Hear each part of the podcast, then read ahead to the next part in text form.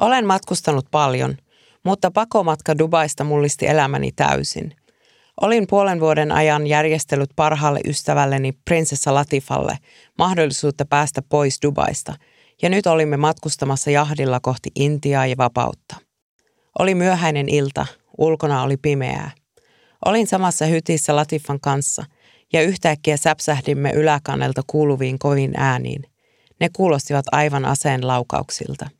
Pelästyimme Latifan kanssa toden teolla. Halasimme toisiamme ja lukitsimme itsemme hytissä olevaan kylpyhuoneeseen. Sitten hytti alkoi täyttyä savusta. Se kirveli silmiä ja pian emme enää pystyneet hengittämään kylpyhuoneessa, joten meidän oli pakko nousta kannelle. Lähdimme kävelemään kohti kannelle johtavia portaita, ja niiden yläpäässä, savun seassa, meitä odotti mustiin pukeutuneita kommandosotilaita, jotka tähtäsivät meitä aseilla. Yksi miehistä tarttui käteeni ja tyrkkäsi minut kumoon kannelle. Kauhukseni huomasin makavani verilammikossa. Sydämeni hakkasi tuhatta ja sataa, ja mietin, oliko kenties joku miehistön jäsenistä tapettu, ja mikä tulisi olemaan meidän kohtalomme. Käteni sidottiin tiukasti selän taakse, ja minua komennettiin pysymään hiljaa ja liikkumatta. Olen Tiina Jauhiainen ja olen tänään Radio Suomen kutsuvieraana. Olen kotoisin Iisalmesta ja matkustaminen on kuulunut elämääni aina. Alle kouluikäisenä matkustin tavallisesti yksin bussilla mummolaan. Se oli reilu parin tunnin matka Joroisiin. Parasta siinä oli yksinkertaisesti se bussimatka. Rakastin matkan tuntua. Ensimmäisellä kielikurssillani kävin 12-vuotiaana Englannissa. 13-vuotiaana tein jo ensimmäisen Interrail-matkani Euroopassa samanikäisen kaverini kanssa. Se oli kuukauden mittainen reissu. Sen jälkeen seurasi lisää Interrail-matkoja ja kielikursseja Englannissa, Itävallassa ja Australiassa. Lukion jälkeen lähdin aupairiksi Kaliforniaan. Jo teini-iästä lähtien minulla oli polttava halu päästä pois pikkukaupungista. Itselleni on ollut luonnollista ja itsestään selvää päästä matkustamaan minne haluan. Olen kasvanut siihen, että on mahdollisuus valita ja tehdä haluamien asioita. En ole koskaan ollut omaisuutta tai tavaraa painottava ihminen. Mieluummin laitan repun selkään ja lähden reissuun. En ole kerännyt mitään paitsi muistoja ja kokemuksia. Passi ja läppäri ovat ainoat mukana kulkevat vakiovarusteet. Elämä vei minut Dubaihin ja se oli kotiini lähes 17 vuoden ajan. Sinä aikana tutuistuin prinsessa Latifaan. Kerron myöhemmin siitä, miten ystävystyimme. Kun olimme tunteneet toisemme kuusi vuotta, Latifa kertoi minulle menneisyydestään ja aiemmasta pakoyrityksestään. Olin surullinen hänen puolestaan ja samalla vihainen, koska häntä oli koko elämänsä ajan kohdeltu niin väärin. Kun Latifa pyysi, voisinko auttaa häntä pakenemaan, suostuin hetkeäkään epäröimättä. Pakomatkan suunnittelu kesti puolisen vuotta ja kävin sinä aikana neljä kertaa Filippiineillä sopimassa Latifan laivamatkasta Intiaan. Sen lisäksi kävin Yhdysvalloissa ja Singaporessa hankkimassa pakomatkalle tarvittavia varusteita. Varusteisiin kuului erilaisia GPS-navigaattoreita, vedenalaisia skoottereita ja paljon tavaraa, mille ei koskaan ollut käyttöä. En voinut ottaa riskiä, että tuotteet olisivat voineet jäädä tulliin kiinni, jos olisin ne tilannut jostakin verkkokaupasta. Oli siis itse matkustettava ne ostakseni.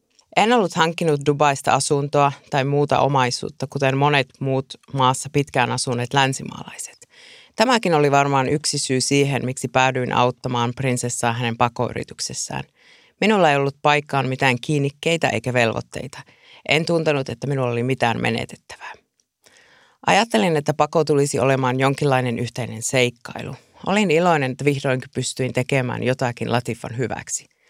Hän kun oli auttanut minua niin paljon ja oli aina ollut luotettava ystävä. Olen pienestä pitäen tuntenut oloni kotoisaksi, kun olen matkalla jonnekin. Matkan päämäärällä ei niin väliä. Dubaista pois lähteminen 17 vuoden jälkeen kuulosti tervetulleelta idealta. Alkumatkan aikana Latifan ja minun välillä oli ollut paljon erimielisyyksiä johtuen stressistä ja yksinkertaisesti siitä, että asioiden hoitaminen keskeltä Intian valtamerta tuntui niin vaikealta ja hitaalta. Kaksi päivää lähdön jälkeen emme enää saaneet yhteyttä meitä Omanissa auttaneeseen kaveriin, ja olimme varmoja, että hän oli joutunut pidätetyksi ennen kuin hän oli päässyt matkustamaan Eurooppaan. Kenties hänet oli pakotettu paljastamaan pakoreittiämme koskevat tiedot, ja ehkä Latifan isän kätyrit olivat jo tietoisia sijainnistamme. Tämä aiheutti meissä epätoivoa ja hermostenuisuutta. Laivalla ollessani ymmärsin, että niin monia eri asioita olisi voinut valmistella etukäteen. Olin keskittynyt täysin suunnittelemaan itse Dubaista pakenimista ja laivalle pääsyä. Tuntui, että olimme sokeasti luottaneet, että kapteeni, joka oli vastuussa järjestelyistä, olisi suunnitellut kaiken kuten oli luvannut. Laivalla ollessamme meille paljastui, että hän ei ollutkaan ammattilainen. Nyt en ole Iisalmessa enkä Dubaissa Latifan kanssa, vaan Intian valtamerellä. Laivaan hyökänneet sotilat taluttivat minut etukannelle makaamaan, kädet sidottuina selän taakse. Yksi intialaisista sotilaista uhkasi ampua minut, jos en pitäisi silmiäni kiinni. Latifa makasi vieressäni ja puolusti minua ja vaati miestä jättämään minut rauhaan.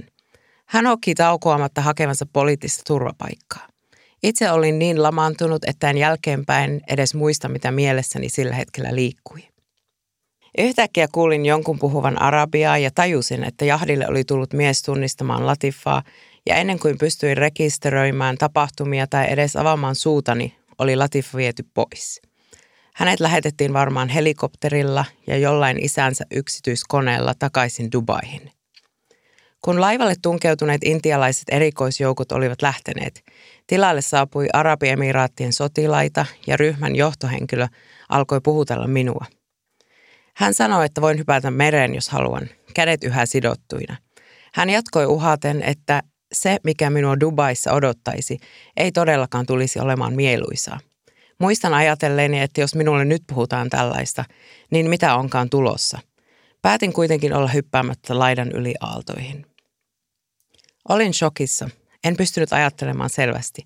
Mietin lähinnä, missä Latifa on ja mitä hänelle tulee tapahtumaan. Tunsin, kuinka kaikki suunnitelmat ja unelmat, joista olimme Latifan kanssa jutelleet kuukausien ajan, olivat yhtäkkiä tuhoutuneet ja jäljelle jäi vain epätietoisuus tulevasta.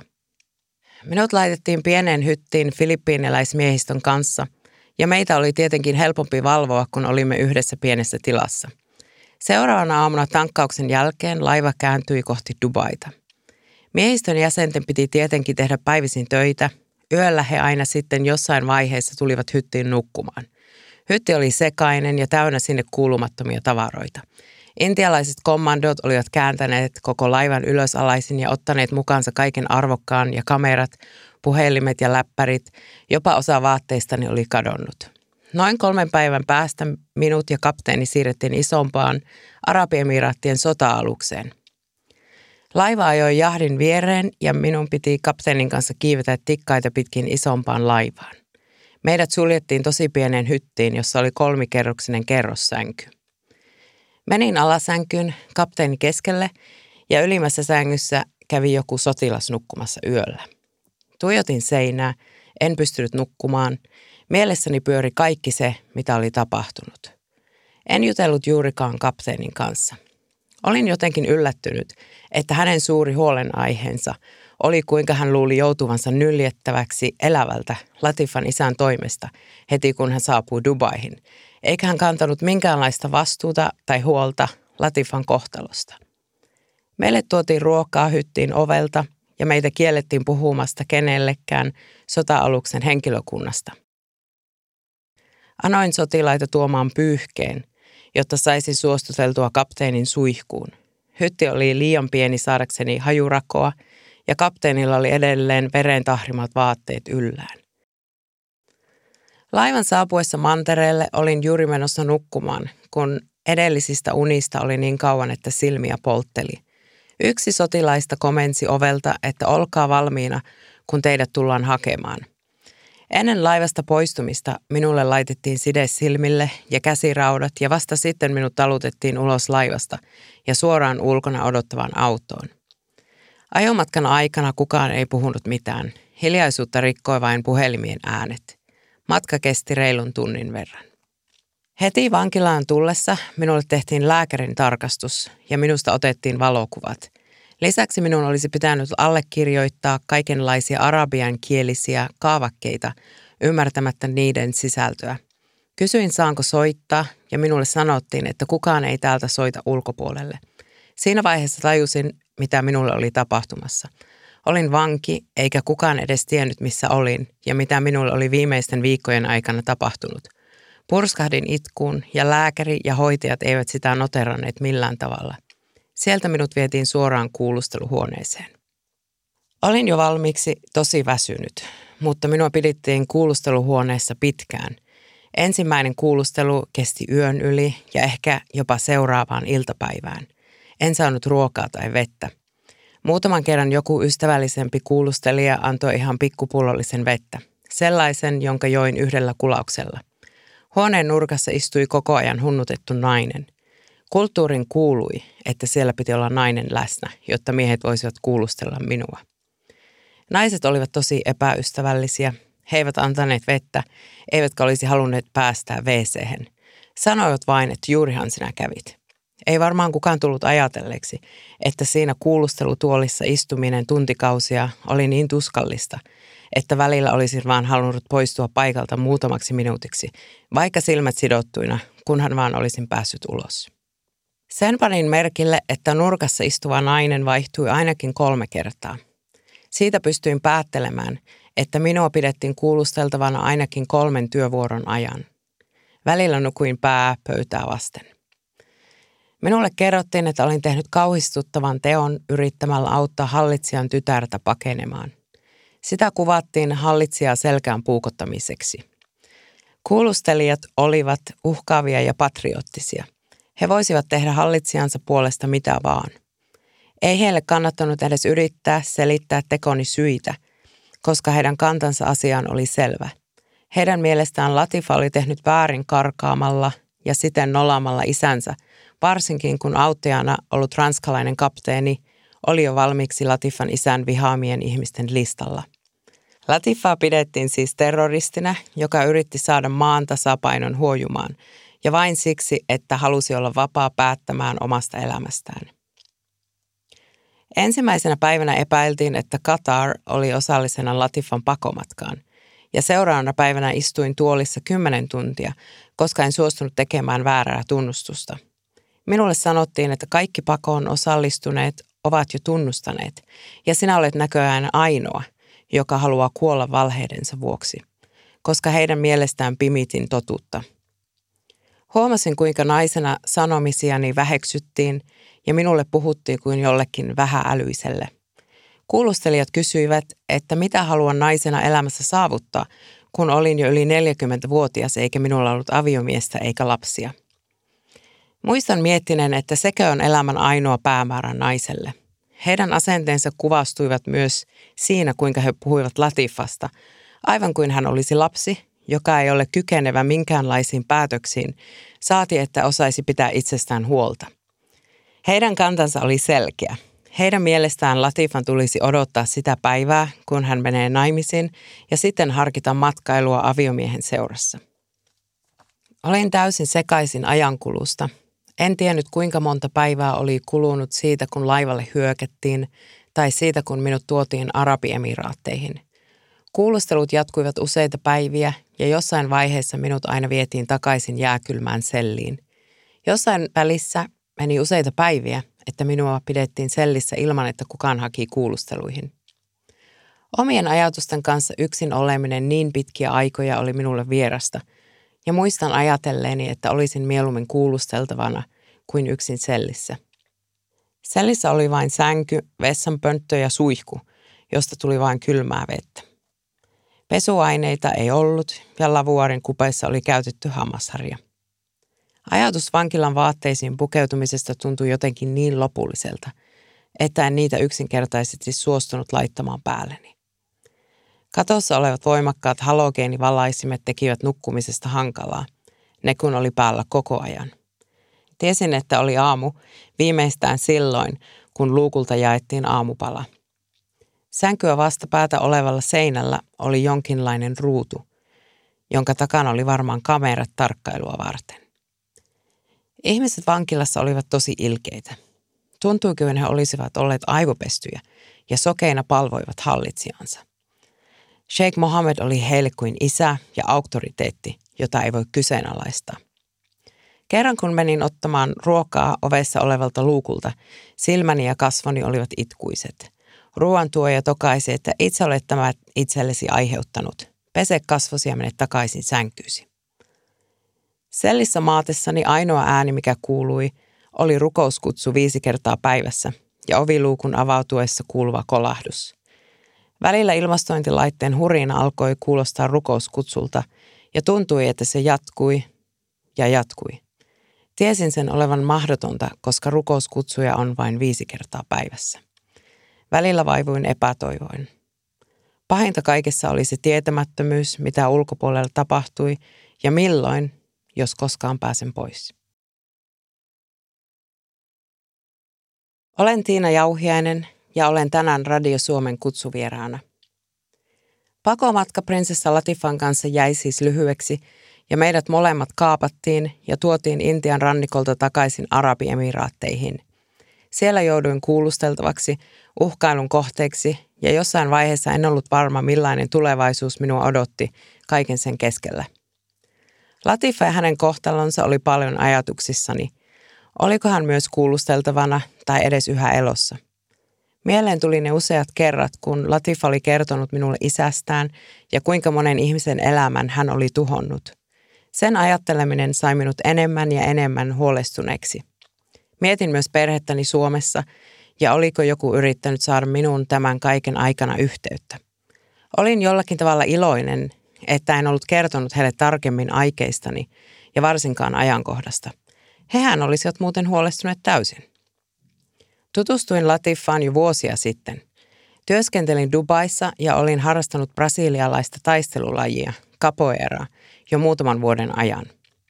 Yhtenä päivänä sain sähköpostilla yhteydenoton paikalliselta arabinaiselta, joka halusi yksityistunteja.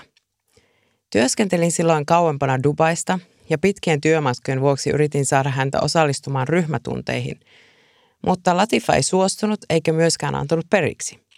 Hän halusi nimenomaan minulta yksityistunteja. Vasta kun ajoin sovittuun tapaamispaikkaan ja sain ohjeet tulla turvaportille, ymmärsin, mistä kaikki johtui.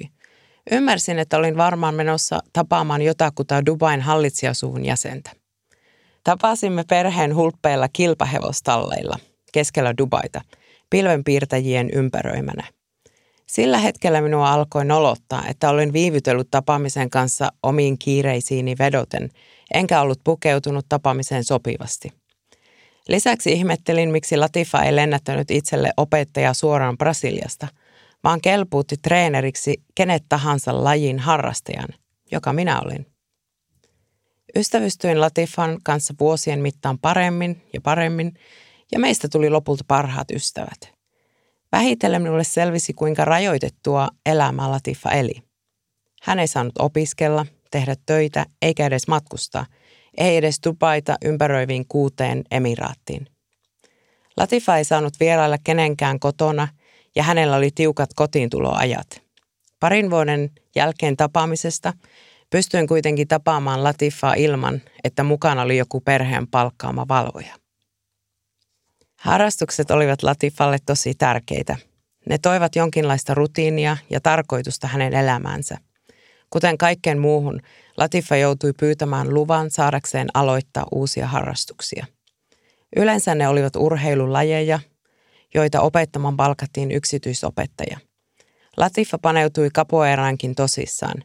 Hän teki jopa lajiin kuuluvia soittimia käsityönä ja vaikka treenasimme joka päivä – hän ei useinkaan valittanut väsymyksestä tai lihaskivusta. Latifan ystäväpiiri koostui suurimmaksi osaksi länsimaalaisista, joista useat olivat hänen entisiä opettajiaan. Latifan kanssa yhdestä viettämäni aika kului aina nopeasti, muun muassa laskuvarjohyppyjä tehden. Latifan rohkeudesta kertoo paljon myös se, että hän teki ensimmäisen laskuvarjohypyn yksin. Minä tein itse ensimmäiseksi tandemhypyn. Viimeisinä vuosina Dubaissa vietimme paljon aikaa Skydive-klubilla, joko aavikolla tai Palmusaaren vieressä. Vietin Latifan kanssa upeaa aikaa. Näimme, koimme ja nauroimme paljon yhdessä. Hänen seurassaan ei koskaan ollut tylsää. Noin parin viikon vankeuden jälkeen tapahtui käänne. Latifan ennen pakoa kuvaama video oli julkaistu ja se oli levinnyt maailman mediassa, mistä en siinä vaiheessa tietenkään ollut tietoinen, koska olin vankina. Olin ollut täysin uutispimennossa ja kadonneena jo pari viikkoa. Ääni muuttui kellossa ja minulle tarjottiin mahdollisuutta vapautua. Minulle sanottiin, että jos suostun heidän vaatimuksiinsa, pääsen vapaaksi. Siinä vaiheessa en tiennyt, että vaatimuksia tulisi aina lisää ja lisää. Ensimmäisenä minun täytyisi suostua kameran eteen niin, että he voisivat nauhoittaa niin sanotun tunnustusvideon. Matkalaukkuni tuotiin selliin ja sain vihdoin vaihtaa puhtaisiin vaatteisiin. Pidin absurdina sitä, että he jopa pyysivät minua meikkaamaan videota varten. Sitä en kuitenkaan tehnyt. Kenties videota oli tarkoitus käyttää jonkinlaiseen propagandaan. Vaikea tietää. Päivät kuluivat ja olin yhä vankina lupauksista huolimatta. Minulle oli sanottu, että vapaudun 96 tunnin kuluessa. Se oli valhe. Uusia vaatimuksia sateli ja en tiedä millaisiin arabiankielisiin papereihin hädissäni nimen raapustin vain päästäkseni lähtemään kotiin. Yhtenä yönä teeskentelin saaneeni paniikkikohtauksen ja soitin sellissä olevaa hätänappia. Minut vietiin lääkärin tarkastukseen ja se nopeutti vapauttamistani, koska seuraavana aamuna minut vietiin Dubain lentokentälle ja laitettiin Lontooseen lähtevään koneeseen. Oli iso helpotus, että olin lähdössä, mutta samalla haikea olo, koska tiesin epäonnistuneeni auttamaan Latifaa saavuttamaan tavoitteensa, kauan odottamansa vapauden. Vaikka olin asunut Dubaissa 17 vuotta, en kaiken kokemani jälkeen tuntenut minkäänlaista surua lähteä pois, vaikka tiesin, että en tapahtumien jälkeen enää koskaan pystyisi palaamaan Dubaihin. Saattajat vankilasta muistuttivat minua lähtöportilla, kuinka suopea Dubain hallitsija oli, antaessaan minulle toisen mahdollisuuden elämässä.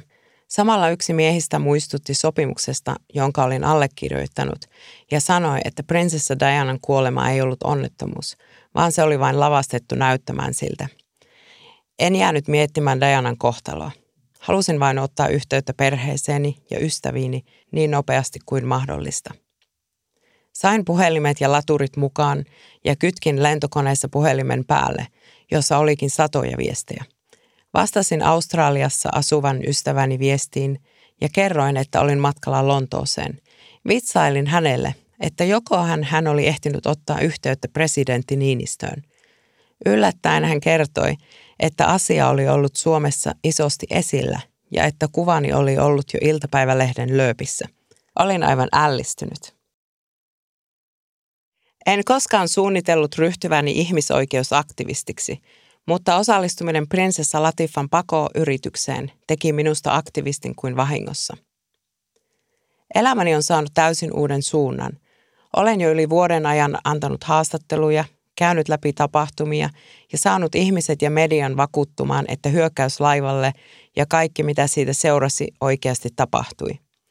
Ymmärrettävästi Tarina aluksi kuulosti liian uskomattomalta ollakseen totta. Ensin täytyi saada isot ihmisoikeusjärjestöt tukemaan kampanjaa Latifan vapauttamiseksi ja sitten tuli vakuuttaa YK. Olen tehnyt tämän kaiken eteen paljon töitä. Tärkeintä oli se, että kukaan ei enää kyseenalaistanut tapahtumia. Olen yllättynyt, kuinka hidasta Latifan vapauttamiseen liittyvä työ on – Yhdistyneiden kansakuntien tahdonvastaisten katoamisten työryhmä otti tapauksen tutkittavakseen jo viikko Latifan kaapauksen jälkeen. Minut kutsuttiin työryhmän kokoontumiseen kuitenkin vasta 11 kuukautta myöhemmin antamaan todistajan lausuntoa. Se tapahtui Sarajevossa parlamentin tiloissa ja minua kuultiin siellä. Huoneessa ei ollut ikkunoita ja penkkirivit olivat puoliympyrän muodossa – Huoneen etuosassa työryhmän jäsenien muodostava paneeli. Se koostui eri-ikäisistä itsenäisistä jäsenistä, jotka tulivat eri puolilta maailmaa. Heillä oli useita kysymyksiä ja moniin niistä vain minä, Latifan läheisimpänä ystävänä, pystyin vastaamaan. Kuulemistilanne oli minulle täysin uusi ja minulla oli pallo hiukan hukassa. En oikein tiennyt, miten minun olisi pitänyt toimia – Istuin paneelin edessä ja minulle esitettiin kysymyksiä useilla eri kielillä. Kuuntelin kysymykset tulkin välityksellä kuulokkeista. Kun kahdeksan ihmistä oli esittänyt kysymyksensä, olin aivan sekaisin. En muistanut kenelle vastata ja missä järjestyksessä, koska en ollut tehnyt muistinpanoja. Jouduin kysymään kysymykset uudestaan ja vastaamaan niihin yksi kerrallaan. Päällimmäisenä kysymyksenä oli Latifasta otetut valokuvat YK on entisen ihmisoikeusvaltuutetun Mary Robinsonin kanssa ja siihen liittyvät tapahtumat. Oli tärkeää, että menin Sarajevoon, koska lausunton jälkeen työryhmä päätti jatkaa toimintaansa. Se siis edelleen tutkii Latifan kaappausta tahdonvastaisena katoamisena. Olen siitä kiitollinen. Latifan pakoyrityksen saama mediahuomio on osaltaan lisännyt ihmisten tietoisuutta Dubain kääntöpuolesta ja tuonut valoon erityisesti naisten oikeuksien puuttumisen. Kun siis hallitsija voi vangita omat tyttärensä ilman, että joutuu siitä maan kansalaisten keskuudessa mitenkään negatiivisen valoon, niin voi vaan pohtia, mikä on muiden naisten tilanne Arabiemiraateissa. Monikaan ei varmaan ole tietoinen siitä – että Arabiemiraateissa naisilla on samalla tavalla holhoijat kuin Saudi-Arabiassa. Isä, veli, aviomies, poika tai joku muu miespuolinen sukulainen toimii holhoijana, eikä naisella itsellään ole päätösvaltaa asioihinsa missään elämänsä vaiheessa, ei nuorena eikä vanhana.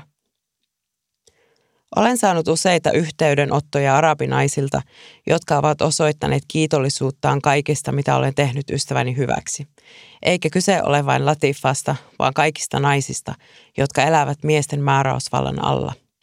Eihän tasa-arvon mahdollisuudesta kaikissa maissa edes keskustella. Latifalla oli haave. Hän halusi perustaa säätiön tukemaan alistettuja naisia, jotka ovat samanlaisessa tilanteessa kuin hän itse. Prinsessa Latifan suurin toive oli päästä pois Dubaista ja pystyä vihdoinkin olemaan vastuussa omasta elämästään.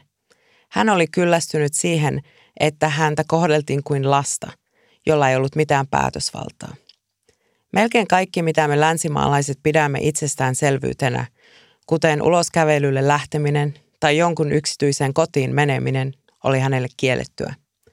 Latifa oli yrittänyt pakoa kerran aikaisemmin ja sen epäonnistumisen seurauksena hän vietti yli kolme vuotta vankilassa. Liikkumisen vapaus ja vapaus päättää omista asioistaan on meille suomalaisille itsestäänselvyys. Koko maapalloa ajatellen me suomalaiset kuulumme kuitenkin hyvin pieneen etuoikeutettujen joukkoon. Meidän on helppo unohtaa, että useimmille maailman ihmisille henkilökohtainen vapaus liikkua ja päättää omista asioistaan on pelkkä haave – ja täysin ulottumattomissa. En minäkään ajatellut sitä aiemmin. Voi olla, että nyt kaiken kokemani jälkeen ihmisoikeustyöstä tuleekin itselleni uusi työ. Moni länsimaalainen kuvittelee Persianlahden arabimaiden naisten olevan oikeastaan onnekkaita, koska heillä on usein paljon rahaa eikä heidän tarvitse tehdä töitä. Näyttää siltä, että naiset viettävät luksuselämää mutta tarkemmin katsottuna heidän asemansa ei ole mitenkään kadehdittava. He ovat holhouksen alla, eikä heillä ole juuri lainkaan oikeuksia eikä päätösvaltaa oman elämänsä suhteen. Olen Tiina Jauhiainen ja olen tänään ollut Radio Suomen kutsuvieraana. Kehottaisin vielä jokaista kohdallaan miettimään, minne matkustaa lomalle, jotta ei tahtomattaan tukisi sellaisia hallitsijoita ja yhteiskuntajärjestelmiä, jotka eivät välitä ihmisoikeuksista – Eihän Arabiemiraatit todellakaan ole ainoa maa, missä ihmisoikeuksia poljetaan.